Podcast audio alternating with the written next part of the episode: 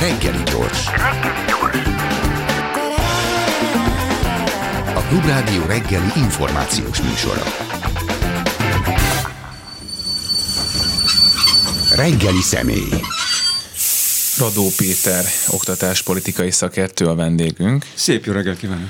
És hát azról faggattuk a hallgatóinkat, hogy milyen szerintük a jó tanár, és aztán jöttek olyan üzenetek, és ezzel kezdjük most ezt a beszélgetést, hogy nem ez a fontos most, mert nem az a fő kérdés, hogy milyen tanárok vannak, hanem hogy vannak-e tanárok, és nekem is van egyébként egy olyan érzésem, hogy nem is szűken vett oktatáspolitikai, hanem sokszor szociális kérdés, meg a gazdaság működésével összefüggő kérdés az, hogy mennyit keresnek a tanárok, meg van-e még, aki elmegy egyáltalán tanárnak, és működteti az iskolákat. Egyetérte ezzel? A, hát tulajdonképpen igen, sőt, még rátennék egy lapáttal, ha lehetséges. A, a helyzetben lévő dráma éppen ez, hogy a, a, olyan nagy lett a tanárhiány, és annyira az oktatás elemi feltételeivel, alapvető feltételei vagyunk, vagyunk elfoglalva, hogy van-e fűtött tanterem, és van-e pedagógus, aki bemegy az órára, hogy nem foglalkozunk azzal, amivel kellene.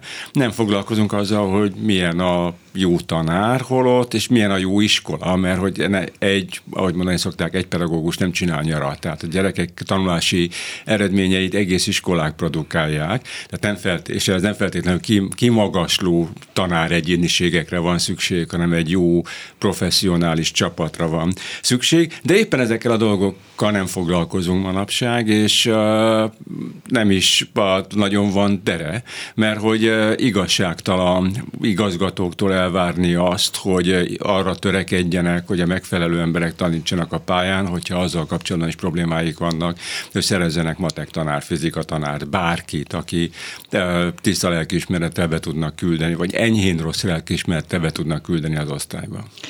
Tudom, hogy definíció szerint nincs olyan, hogy összeomlik az oktatás, hiszen van épület, ahova bejárnak, mm-hmm. és hát többé-kevésbé fűtés is, kivéve most például Szombathelyen, ahol tizenegy fokban vannak kabátba, sapkába a gyerekek, mm-hmm. de hogy bizonyos mércék szerint ki lehet-e jelenteni, hogy ez az oktatási rendszer már nem működőképes? Van ilyen mérce, mégpedig, hogyha azt nézzük meg, hogy törekszik-e arra, hogy azt csinálja, ami a dolga lenne, vagy törekszik-e arra, hogy az oktatással szembeni külső elvárásoknak megfeleljen. Ilyen értelemben a, tényleg nem omlanak össze oktatási rendszerek, tehát alapjáraton, akár zsugorodó alapjáraton mindig működni fognak, de már régen nem igaz, hogy a magyar oktatási rendszer reflektál arra, ami az iskolák, az oktatás környezetében zajlik, szociális változásokra, társadalmi változásokra, gazdasági változásokra, demográfiai változásokra, klímaválságra, és még hosszasan lehetne e, sorolni. Ebben az értelemben a magyar közoktatás megszűnt működni, tehát annyira elvesztette az alkalmazkodó képességét, hogy nem lehet azt mondani, hogy képes reagálni külső igényekre, elvárásokra.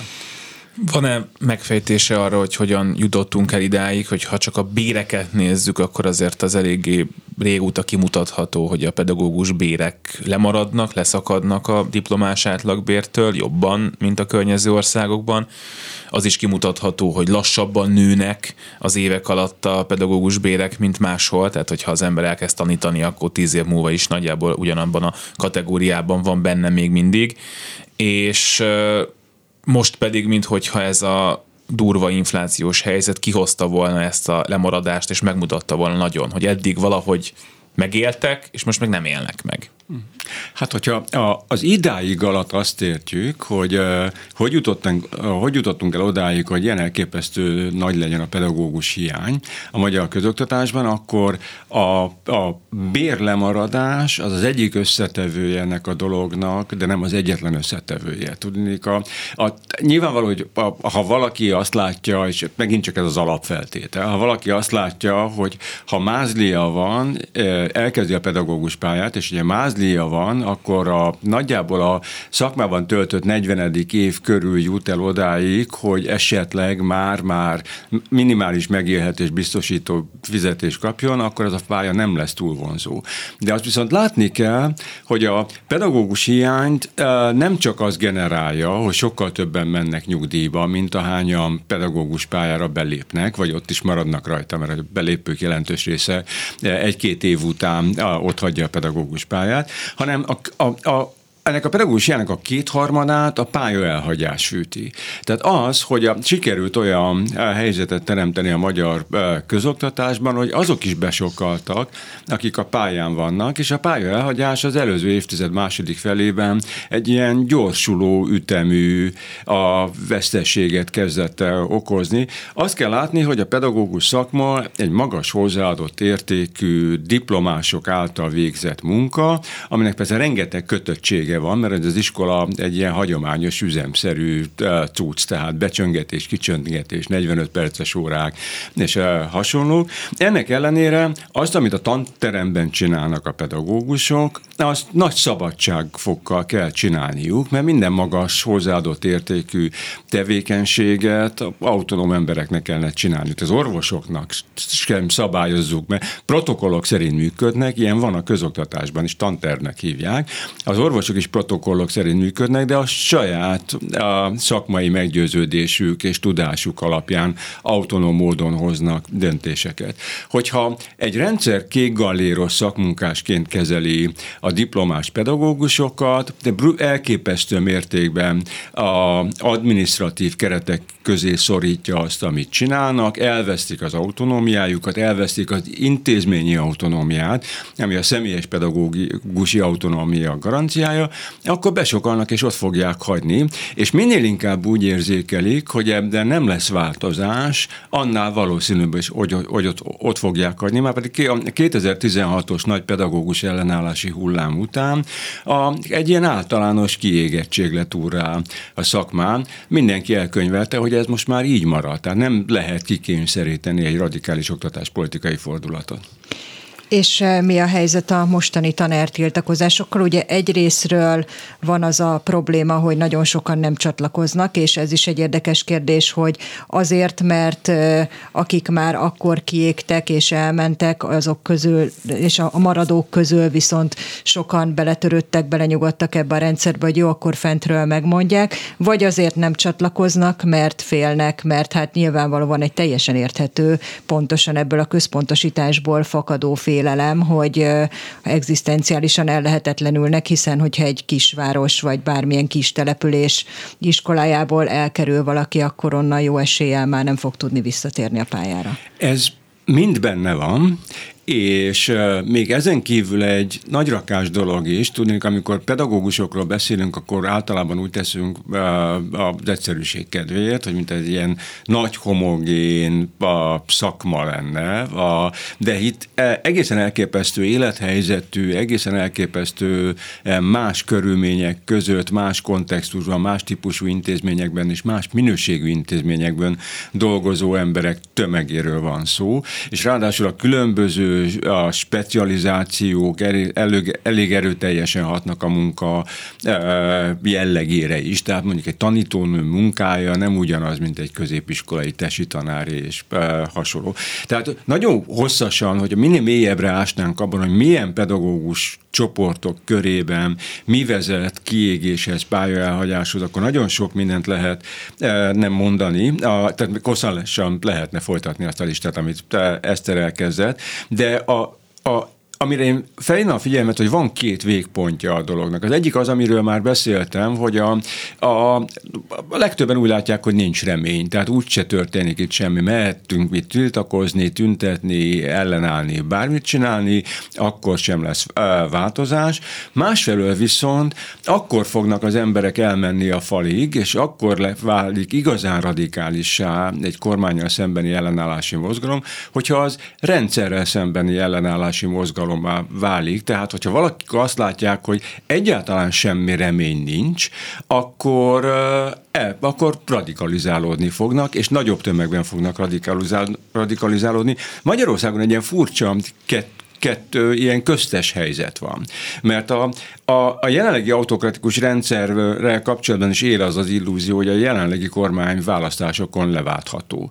És amíg ez az illúzió uh, megvan, amíg lehet abban reménykedni, hogy most nem, de majd négy év múlva az összefogott ellenzék majd valahogy leváltja, a választásokon leváltja a kormányt, és akkor lesz egy jó oktatáspolitikai fordulat. Amíg ez a remény megvan, addig nem fognak elmenni a falig az emberek, és a pedagógusok jelentős része sem fog elmenni a falig. Szóval nem egyszerű probléma ez, de a De egy dologgal mindenképpen összefügg. Tehát a leginkább azok lázadoznak, akinek a legnagyobb az autonómia igénye.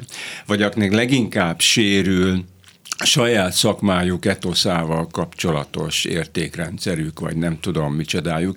És ez sosem volt nagy tömeg. Tehát mindig azt jó, nagyjából azt satszoltuk, hogy a magyar pedagógusok, nem tudom, tíz-tizenöt százaléka dolgozik olyan helyen, ahol meg lehet élni ezt a nagy autonómiai igényt, és ahol hozzászokhattak ahhoz, hogy jelentős autonóm, szakmai autonómiával és önállósággal végezhetik a munkájukat. A legtöbb iskola az elmúlt harminc évben nem vált ilyenné Magyarországon. És miért nem? És akkor milyen a többi iskola? És mi az, amit mondjuk ott úgy csinálnak a pedagógusok most is, ahogy, ahogy mondjuk szeretnének, vagy ami nekik megfelelő. Ugye azt, hogyha egy tanmenetben nagyon minden pontosan le van írva, hogy mit és hogyan kell tanítani, és igazából a pedagógusnak a önállósága az tényleg abban van, hogyha szerencséje van, hogy be tud hozni tényleg egy kortárs művet az év végén valamikor, mert még hát, ha van rá idő, de inkább nincsen, de hogy neki ez így jó, mert mondjuk nem várnak el tőle kreativitást, nem várnak el tőle olyasmiket, hogy ő mondjuk a új pedagógiai módszerek iránt érdeklődjön, ezeket megtanulja, nem is lenne rá pénze, ideje, neki ez így oké. Okay. Vagy itt valami egészen másról van szó, ami miatt mondjuk ezt a autonómia élményt nem tudják, nem akarják megélni. A, ebből a szempontból mindig az intézményi környezet, tehát az a, a, a meghatározó. És ezzel kapcsolatban azt kell látni, hogy a pedagógus szakma más szakmákkal összehasonlítva a pedagógus szakma stabilitás, biztonság és rendigénye az sokkal nagyobb, mint bármelyik más értelmiségi szakmája. Egész egyszerűen azért, mert a, most lehet, hogy meg fog sérteni néhány embert, de a, a, a pedagógusokat egy picit hospitalizálja az a munkakörnyezet, amiben gyerekkoruktól kezdve nyugdíjas korukig élnek. Tehát egy pedagógus hat éves korában belép egy iskolába, és hatvan-valahány éves korában egy iskolából megy nyugdíjba, semmi más nem ismer, mint azt a biztonságos környezetet, amit arra találtak ki, hogy a gyerekek biztonságos körülmények között élhessék az életüket, tanítsák őket és tanuljanak. Tehát, hogy a, a minden változás a elképesztő bizonytalanságot okoz, az emberek nehezen viselik a változtatásokat, nehezen viselik azt, hogy a régi rutinokat kellene elfelejteniük, és új rutinokat kelljen helyettük építeniük. Még egyszer mondom, ez mindenkire igaz, rám is igaz, de a pedagógus szakmában ez a, ez a stabilitás igény, ez sokkal erősebb. Tehát a, a mindenkori iskolai környezet az, ami meghatározza, hogy megfogalmazódnak-e a pedagógusokkal szemben modern pedagógiai elvárások, megfogalmazódnak-e a pedagógusokkal szemben bármilyen változtatásigény, és nagyon kevés az olyan iskola, ami olyan intézményi szervezeti környezetet teremt a pedagógusok számára, ahol az állandó változás, a szakmai fejlődés, a kísérletezés, az innováció, az a dolog a napi működés természetes része, ha úgy tetszik. Tehát amíg az iskolákat, ezeket a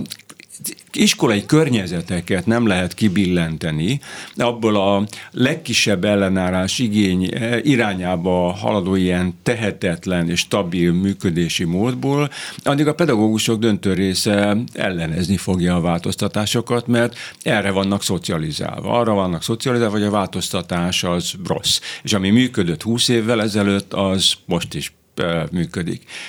És ez nem történt meg az elmúlt harminc évben.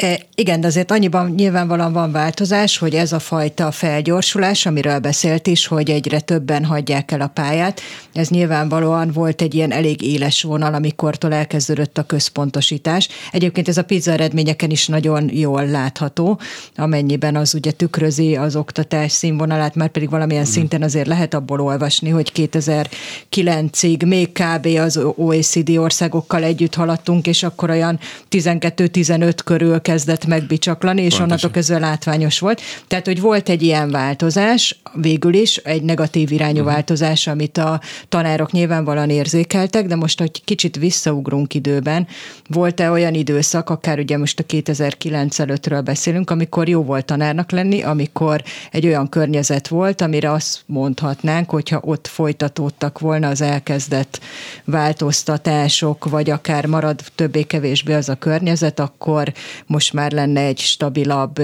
elégedett tanárokkal teli oktatási rendszerünk. A, én megint visszatérnék ahhoz, hogy nem feltétlenül időszakról érdemes beszélni. Abban az értelemben tényleg cezúra van, hogy kétezer-tíz után kiépülő, kétezer-tizenegy és tizenöt között kiépülő rendszerben már gyakorlatilag sehol sem jó tanárnak lenni. kétezer-tíz előtti két évtizedben, vagy akár három évtizedben az volt a helyzet, hogy A, voltak olyan intézmények, ahol jó volt tanárnak lenni, és voltak olyan intézmények, ahol pont olyan daráló volt tanárnak lenni, mint ahogy most is daráló tanárnak lenni.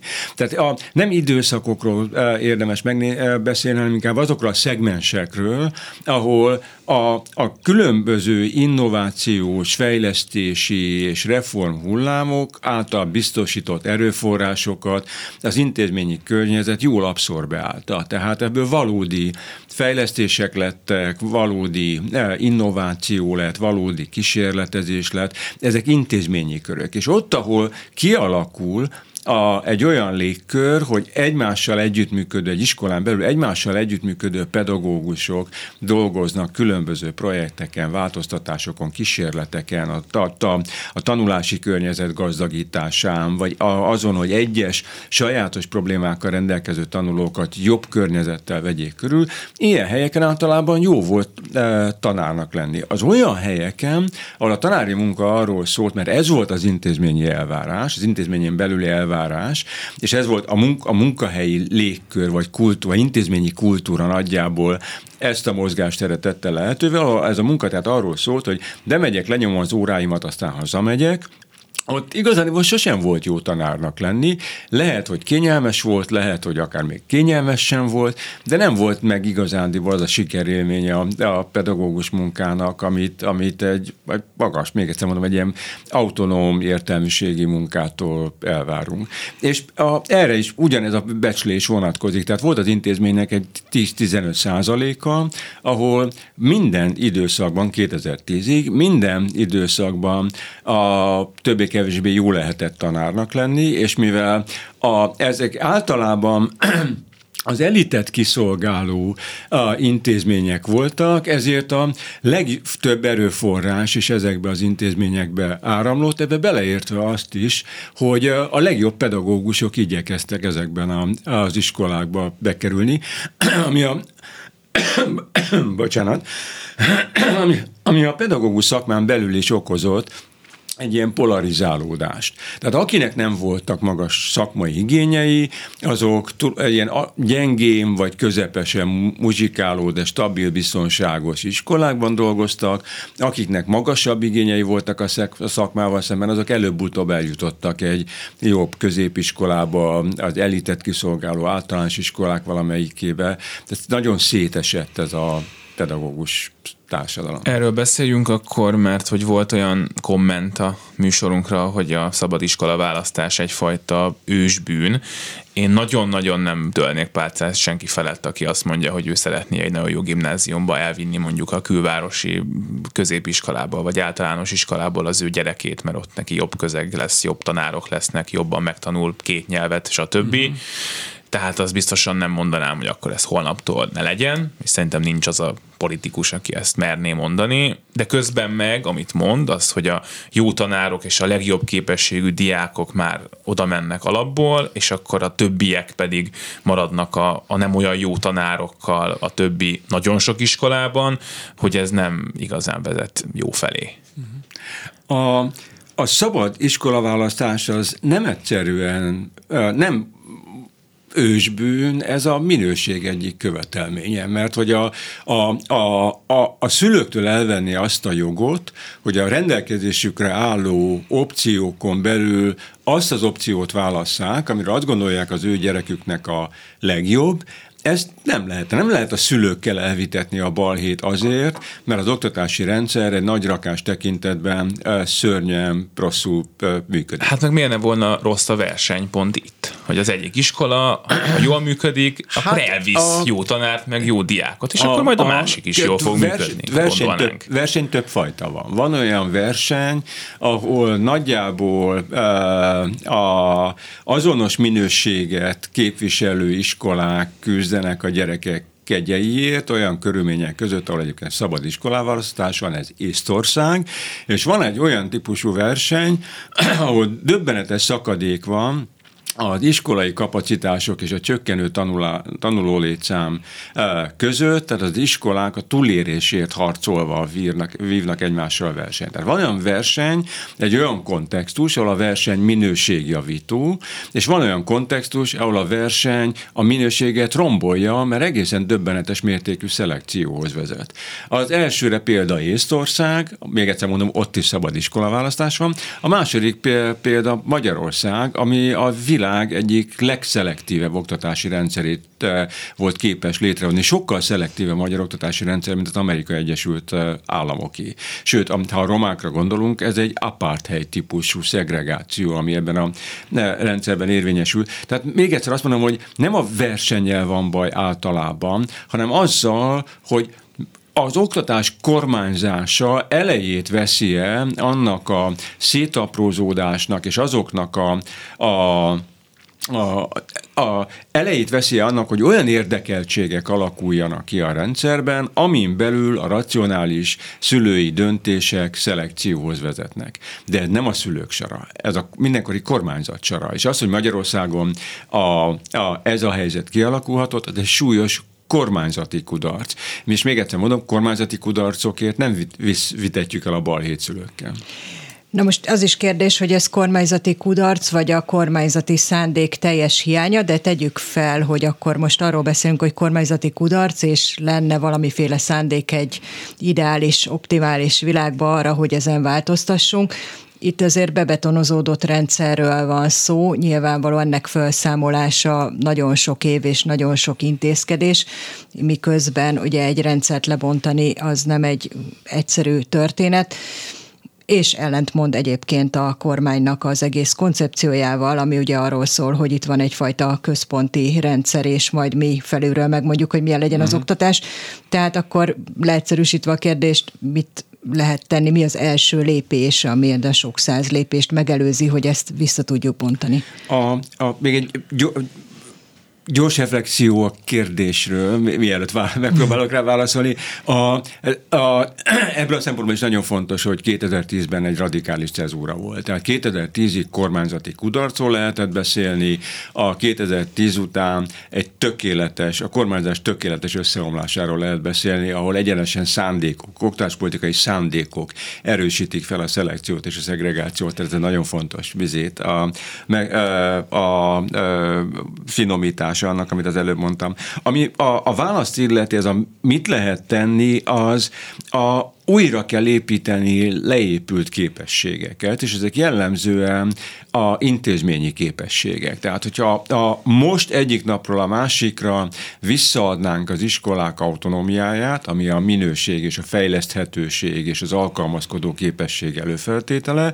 akkor nem lenne jobb a helyzet, mert hogy azok a képességek, amik az iskolák jelentős részében ott voltak még kétezer-tíz előtt, az elmúlt tizenkét évben teljesen leépültek. Tehát egyrészt iskolai intézményi képességeket kellene újraépíteni.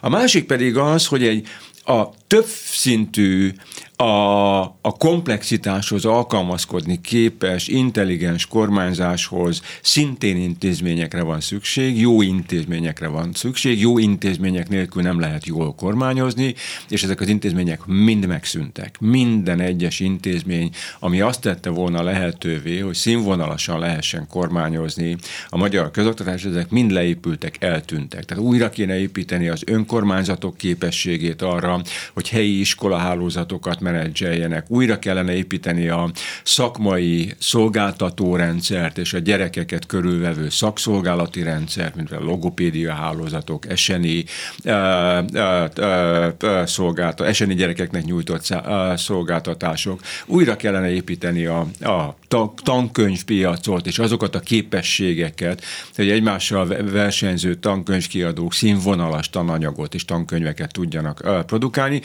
Ez egy végtelenül hosszú lista, de egészen addig nem lehet helyreállítani egy észszerű, racionális, intézményi autonómiákat tiszteletben tartó és külső szereplők bevonásával zajló irányítási, kormányzási rendszert, amíg az ehhez szükséges intézményeket nem állítjuk helyre.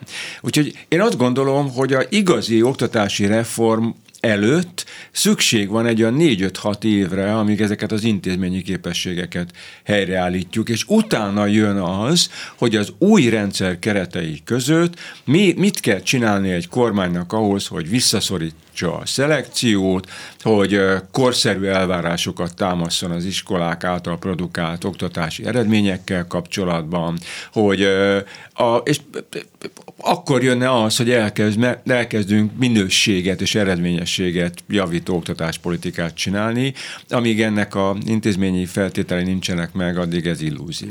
Szerintem mindenkinek van elképzelése arról, hogy milyen a jó iskola, meg milyen a jó tanár, és hát általában mindenki a saját, meg a gyerekeinek a ilyen típusú élményeiből, meg tapasztalataiból indul ki, de ez biztos, és ez szerintem Magyarországra különösen igaz, hogy nem lehet egy univerzális választ adni, mert lehet, hogy ez az intézményi autonómia, ami nagyon sok helyen hiányzik, abból egyik helyen több kell, a másik helyen kevesebb kell, és hát nagyon-nagyon mást kell csinálni valószínűleg egy, nem tudom, nyolcadikos irodalom órán, itt meg ott, meg amott. A helyzet még ennél is bonyolultabb, mert nem egyszerűen arról van szó, hogy a minőség minden egyes intézményben különbözik, ha úgy tetszik, ez az egyik oka annak, hogy állandóan intézményi autonómia helyreállításáról gügyögök én is, és más oktatási szakértők is, de a, a, annyiban bonyolultabb a helyzet, hogy a régi válaszok már teljesen érvényt, érvénytelenek. A Lannert Judit szokta azt mondani, egy oktatáskutató kollégám,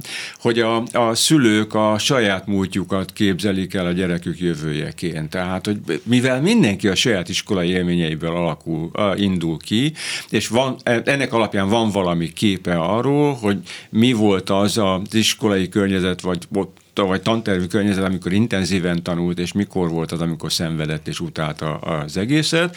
A, azt gondolja most is, hogy a harminc-negyven évvel, vagy húsz-harminc-negyven évvel ezelőtti iskolai élményei, azok eligazítják a tekintetben, hogy ma mit tekintünk jó iskolának, de ez egy nagyon rossz megközelítés. Mert hogy az elmúlt tizenöt évben, vagy húsz évben egészen döbbenetes változások zajlottak, egy teljes oktatáspolitikai és oktatástudományi paradigmaváltás zajlott le, döbbenetes mennyiségű külső kihíváshoz kellene alkalmazkodni, tehát az, amit most jó iskolának tartunk, az köszönő viszonyban sem sincs azzal, amit tíz-húsz-harminc évvel ezelőtt tartottunk ö, jó iskolának. Tehát az egészet újra kellene gondolni, és az egész erről nagyon intenzív diskurzus kellene folytatni, amit mind nem fogunk megtenni egészen addig, amíg arról beszélünk, hogy éhen hal egy pedagógus, ha pályán marad, vagy nem, ha, nem hal éhen. Tehát ahogy ez a harmadik világbeli elem, szín, diskurzus, a harmadik világbeli szintjéről el tudnánk emelkedni, akkor jönne az a kérdés, hogy egy egyes iskolákban milyen a jó pedagógus, egyes iskolák mitől jók, milyen kontextus jelöli ki azt, hogy milyen minőségelvárásaink van, vannak szemben. Ennek alapján mi az, amit egységesen egy kormányzatnak eredmények tekintetében el kell várnia az iskoláktól, és mi az, ahol azt kell mondani, hogy e tekintetben már illetéktelen vagyok. Szóval ezek, ezek lennének az igazi jó beszélgetések, az igazi jó viták, csak nagyon távol vagyunk attól, hogy tényleg ezekről tudjunk beszélni. És ha kicsit közelebb lennénk, mert megoldódna mondjuk a tanárok bére, ami tényleg nyilván egy alapvető tényező, hogy amíg éhezik valaki, addig nem lehet arról beszélni, hogy hogyan tanítson, és mi lenne az előrevívő modern eszköz erre. De hogyha a Lannert Judit által említett mentalitást említjük, amivel én nagyon-nagyon egyetértek, mert én ugyanezt tapasztalom, akár civilként, szülőként is, hogy van egyfajta ilyen egyetértés, közmegegyezés abban, hogy jól van ez így, mert húsz éve, meg harminc éve engem is így tanítottak, hogy nem lehet-e, hogy épp ez a gátja is valamilyen szinten annak, hogy itt elmozdulás történjen, hiszen hát a kormányzat részéről nyilvánvalóan, hiszen azt látja, hogy hát ez így jó mindenkinek, akkor tulajdonképpen miért is kéne változtatni. Másrésztről, hogyha itt elindulna például egy filmmodell felé való elmozdulás, amiről még nyilvánvalóan fogunk beszélni, akkor azért a társadalom elég nagy rétege felszólalhatna ez ellen, hogy de hisz ez biztos nem jó irány, mert az a jó, hogyha fel sokat a gyerek és húsz tonnányi házi feladatot hoz haza. A, a, a szülők mindig konzervatívak, és nem feltétlenül azért, ami, ami miatt, uh, amiről beszéltünk eddig, hanem azért is, mert a szülők mindig a status quo-ból indulnak ki. Tehát a szülő a, a oktatási rendszer és az iskolák által felkínált lehetőségek közül választanak, és ezek jelölik ki, hogy milyen ambícióik vannak a gyerek oktatásával kapcsolatban. Tehát szülők nem csináltak oktatási reformot, mert a, ahhoz, hogy valaki el tudja képzelni, hogy ezt valami gyökeresen másképpen is lehet, ahhoz már speciális szakértelem kell. Ezért van az, hogy a, az iskolákrakat a Az iskolákat nem azért tartjuk, hogy az iskolák kritikátlanul reflektál, kiszolgáljanak bármilyen szülői igény. A magániskolák, ha úgy tetszik, ezt, ezt, ezt a piacról élnek, tehát ezt teszik, mert hogy piaci szolgáltatást nyújtanak, de a közoktatás egészében, a fősodor közoktatási rendszerben működő iskoláktól nem ezt várjuk. Mi azt várjuk, hogy az iskolák gyűjtsék be az összes lehetséges külső elvárás, szülők, fenntartók, a szakmai szervezetek, kormányok, a, a minden lehetséges velük szemben felmerülő elvárást gyűjtsenek össze, ezekkel reflektáljanak és alakítsák ki autonóm módon a saját céljaikat, döntsék el, hogy ezeket hogyan súlyozzák, minek mekkora súlyt adnak, de elméletileg a pedagógusokkal által működtetett iskolák rendelkeznek azzal a szakértelemmel,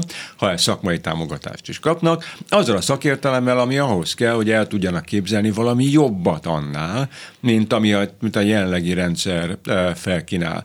A, ezért nem szabad olyan helyzetet teremteni, ahol egyetlen egy szereplőnek, egy érdekcsoportnak, a, most, amit beszélek most, az egy elvéleti, elméleti diskurzus, mert kétezer-tizenegy óta egyetlen érdekcsoportnak sincs semmilyen befolyás az oktatáspolitikai döntésekre, de egy boldogabb világban a, ne, nem kellene, nem lenne szabad hagyni, hogy egyetlen egy érdekcsoport, mondjuk szülők, mondjuk a munkáltatói szervezetek, mondjuk akár önkormányzatok meghatározó befolyás gyakoroljanak a tekintetben, hogy milyen célokat követ egy iskola. Itt egy nyílt alkunak és folyamatos reflexiónak és diskurzusnak kellene folyni erről a, a dologról, és iskolákban kellene meghozni ezzel kapcsolatos döntéseket. És hát mondjuk közmegegyezés az alig ha lesz arról valaha, hogy milyen a jó iskola, meg hogy mit kell csinálni egy nem tudom tizenhárom éves diákkal, és persze akkor, hogyha a szülőnek nem tetszik, majd elviszi máshova, vagy a tanárok meggyőzik, hogy de ez jó így. Hát, hogy az biztos, hogy rengeteg érdeket sértene bármilyen oktatási reform, és hát én el tudom képzelni, nem tudom, hogy milyen lenne a lehető legjobb oktatási reform, de biztos, hogy szülők és pedagógusok ezrei, tízezrei ugranának fel, és állna be mögéjük valamilyen politikus, hogy ezt így nem szabad csinálni, mert ez így rossz, mert eddig ez nem így volt. Mi itt feszegettük az osztályzást kérdését, az osztályzás kérdését még a műsor első felében, és azt is megkaptuk, hogy hát ez mekkora hülyeség, hogy nem kell osztályozni alsó gyerekeket, vagy akár mások, miközben nekem elég szomorú élményeim vannak a hula-hopp karikázás, meg a külalak osztályzásáról például. Nem merném megmondani, hogy hogy kéne ezt jobban csinálni, nem tudom, hatodikba már, vagy nyolcadikba, de, de hát biztos, hogy rengeteg olyan dolog van még, ami ha kicsit is megváltozna, akkor nagyon sokan lennének, akik azt mondják, hogy ezt így nem lehet. A, minél a, a többet foglalkozik valaki azzal, hogy milyen egy jó oktatási reform, annál markánsabb elképzelései vannak arról, hogy egész pontosan milyen oktatási reformra lenne szükség Magyarországon. Ennek megfelelően nekem is nagyon markáns elképzelésem van arról, hogy milyen oktatási reformra lenne szükség, és hogyha előállna egy olyan helyzet, hogy demokratikus körülmények között el lehetne kezdeni beszélni erről a dologról, akkor ezt nem árulnám el senkinek, mert hogy pont amiatt, amit mondott, tehát, hogy elképesztő ellenállásba ütközne bármilyen oktatási reform. Közmegegyezésekben általában nem hiszek. Szerintem egész egyszerűen egy erősen tagolt társadalomban ilyen nincsen. De viszont koalíciókat bármilyen változtatással lehet uh, építeni. Na, és ahhoz, hogy koalíciókat lehessen építeni, ahhoz informált, megint csak visszatérek, informált diskurzus kell. Az összes szereplő bevonásával zajló, szakértők által támogatott és tényekkel, kutatási eredményekkel, megbízható információkkal át, á, támogatott a nyílt diskurzus kellene. Ebből egy idő után a, kialakulhat az, hogy vannak olyan csoportok, érdekcsoportok, szakmai csoportok, nem tudom micsodák, amik egy ilyen típusú reform mögé állnának, ami elős szakmai, politikai és közpolitikai támogatás jelentene ahhoz, hogy ezt meg lehessen csinálni, de ennek a kiérlelése, az időigénye, az meglehetősen uh, hosszú. Tehát amikor korábban azt mondtam, hogy ha a helyreállna a demokratikus jogállam Magyarországon, akkor én azt mondanám a kormánynak, hogy az Isten szerelmére néhány évig ne nyúljon semmihez, akkor nem csak azért van, mert hiányoznak az intézmények, hanem azért is van, mert belefutna abba az elképesztő ellenállásba, amit most bármilyen értelmes oktatási reform kifejtene. Tehát miközben szükség lenne arra, hogy az intézményeket újraépítsük, arra is szükség lenne, hogy elinduljon az a fajta diskurzus, aminek a, egy, a végeredmény egy ö, nagyon sokak által elfogadott, a, vagy egy kritikus tömeg által elfogadott reformstratégia lenne. A, és mindegy, hogy erről én most mit gondolok. A, a nagy valószínűséggel nem az lenne benne, amit most gondolok, vagy bármelyik oktatáskutató, vagy oktatáspolitikával foglalkozó ö, szakértő gondol erről a dologról.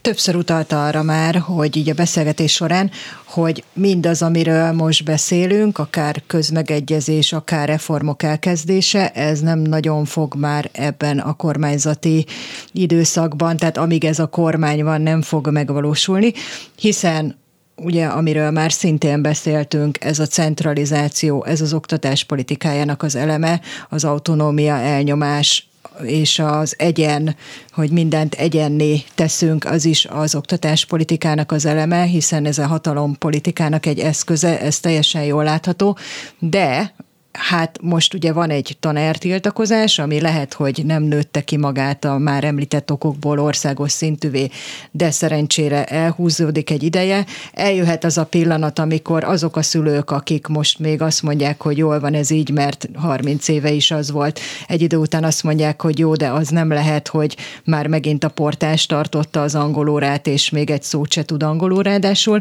Tehát, hogy eljuthat-e arra a pontra a kormányzat, hogy valamit azért csak mégis kéne csinálni, csak kéne azon kívül, hogy kirúgunk tanárokat, és rettenetesen cinikusan bánunk velük, kezdeni ezzel a helyzettel, vagy nekik végül is mindig jó lesz, mert az ő gyerekeik majd mennek magániskolákba, és a többi az meg majd megy magától. Ha ebben a jelenlegi autokratikus rendszerben ez a kormány csinál valamit, annak nem az lesz az oka, hogy A, van valamilyen szakmapolitikai meggyőződése, vagy nem az lesz az oka, hogy meggyőzik arról, hogy valamilyen problémát orvosolni kell, és nem az lesz az oka, hogy politikai kockázatot lát abban, hogy bizonyos csoportok, jellemzően egyébként elitcsoportok elkezdenek hangosan elégedetlenkedni. Az, ami a kormányzat politika, mert hogy a, a A rendszer szempontjából a, az, ami a közoktatásban zajlik, az egy alacsony kockázatú ö, dolog. A legfőképpen azért, mert azok, akik részt vesznek, aktívan részt vesznek pedagógus ellenállási mozgalomban, vagy akik diákként, hallgatóként, szülőként támogatják ezt a pedagógus ellenállási mozgalomot, a mozgalmat, azok amúgy is olyan társadalmi csoportokhoz tartoznak, amik jellemzően nem szavaznak a Fideszre, és a Fidesz nem arra törekszik, hogy bárkit meggyőzzön döntsön arról, hogy rá kell szavazni. A Fidesz arra törekszik, hogy a stabil választói bázisát folyamatosan megerősítse. Tehát az a paradox helyzet van, hogy minél több kárt okoz egy hátrányos helyzetű társadalmi csoportnak, annál valószínűbb, hogy A. nem mennek el szavazni, B. ha elmennek, akkor a Fideszre fognak szavazni. Tehát a közoktatást... Na, politikai kockázata ö, nagyon kicsi, tehát hogyha van ennek a rendszernek valamilyen közpolitikának látszó kibocsátása, az nem abnakból a dinamikából ö, ö, ered, ami kormányzat és különböző érdekcsoportok között zajlik, hanem az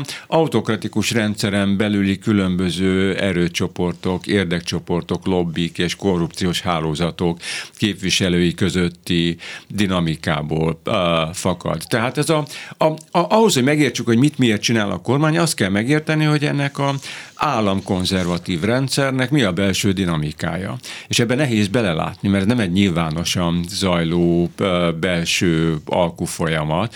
A, általában a maffia háborúkról sem tudunk sokat, csak akkor, amikor valahol valami vérengzés van, és elkezdik egymást lőni a, az utcán. Szóval ez, ez a, a... Igen, tehát, hogy a rendszerváltás nélkül nem lehet gyökeres oktatás politikai fordulatban reménykedni szerintem.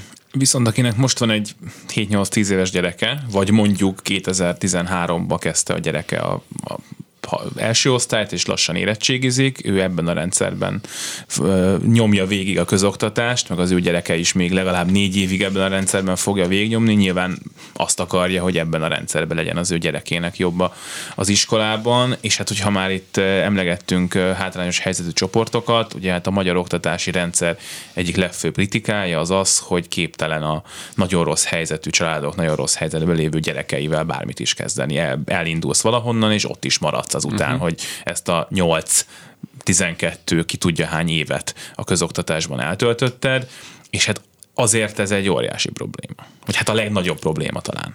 A, hát a, a hátrányos helyzetű családokban született gyerekek a tartós lenyomása és esélytelenné tétele stabilan velünk marad ebben a rendszerben.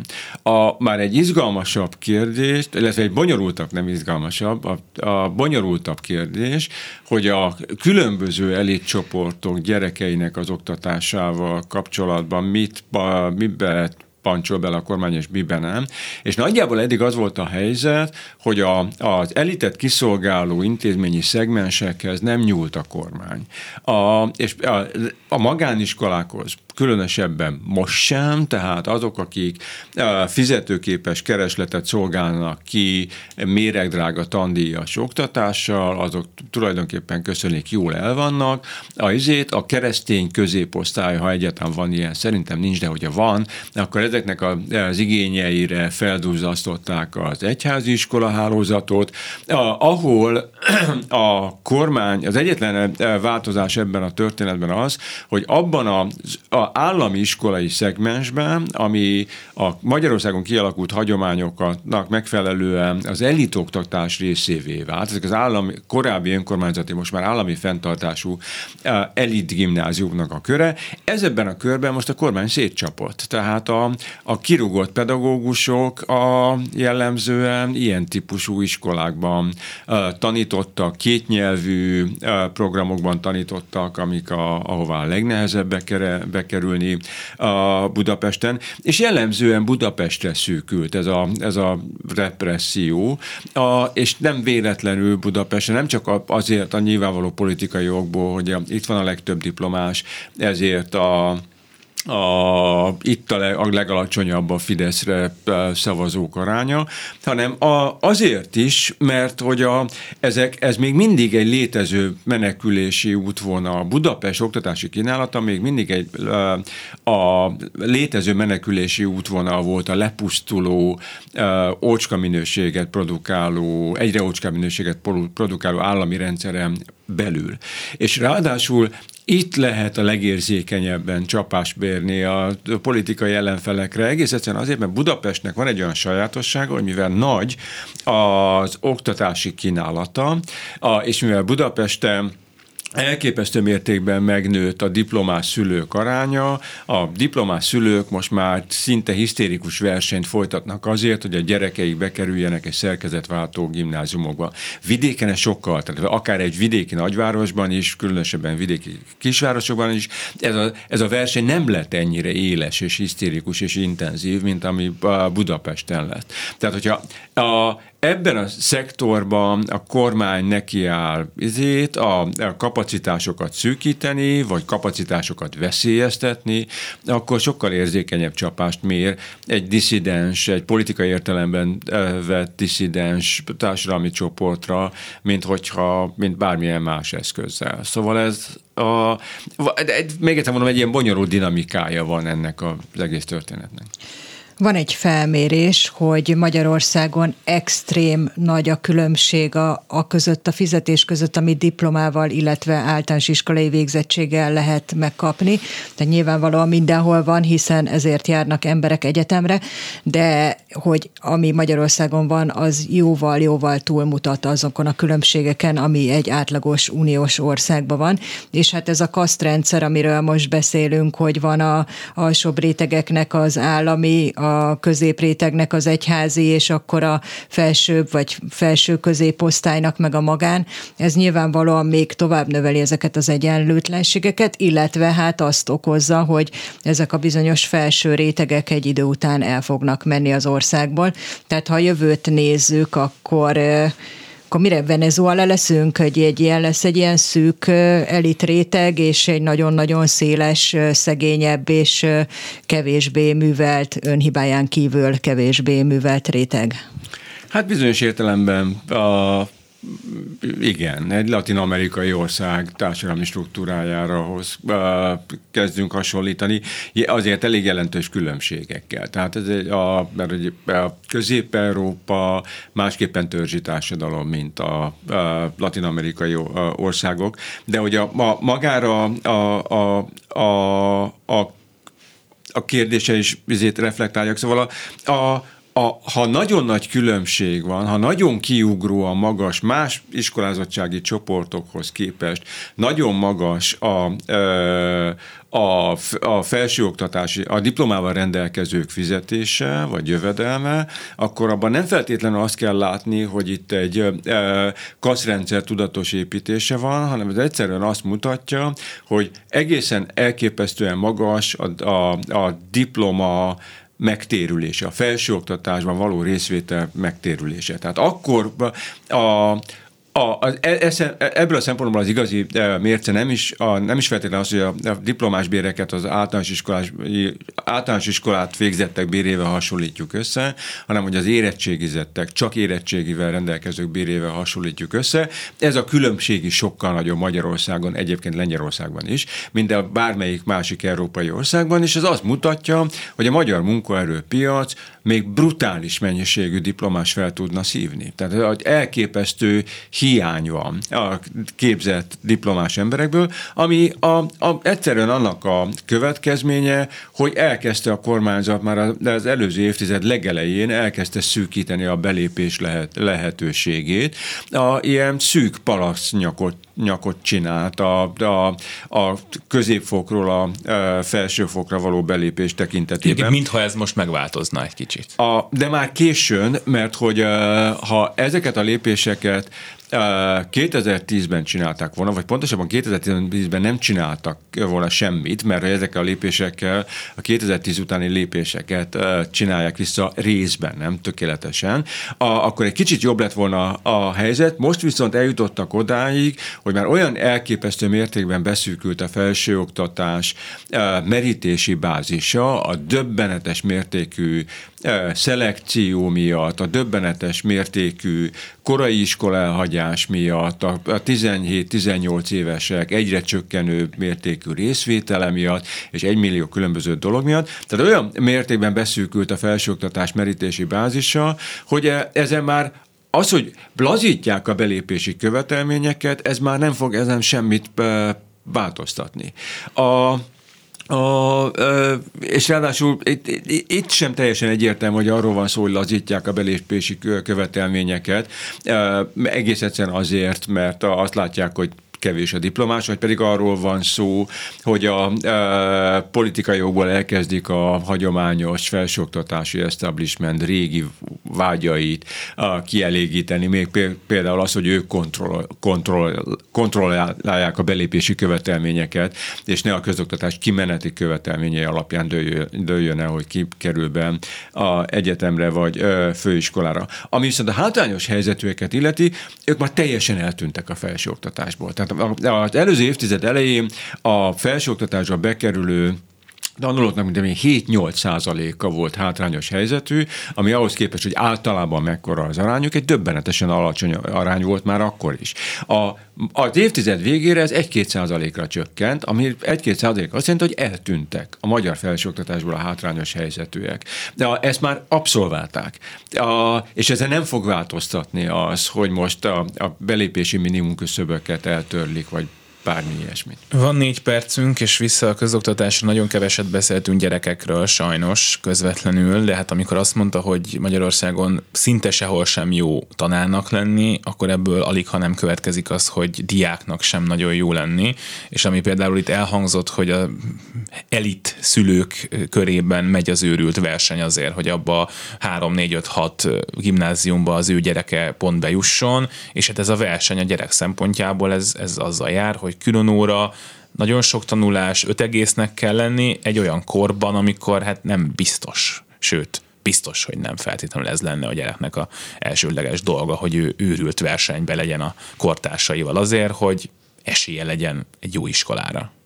Ez teljesen egyetértek, és az, az, az egy érdekes tünete a magyar közoktatásnak, hogyha a magániskolák alakulnak, tandíjas, fizetős magániskolák alakulnak jellemzően fizetőképes kereslettel rendelkező diplomás középosztályi szülők gyerekei számára, akkor az egyik első dolog, amit ígérnek, hogy ott jó lesz gyereknek lenni. A, a Halácsy Péter például, aki, Halácsy Péter, aki a Budapest Kult alapította, egyszer egy beszélgetésben, ahol mind a ketten ott voltunk, a, azt mondta, hogy azért alapított iskolát, hogy ne üvöltsék le a gyereke fejét.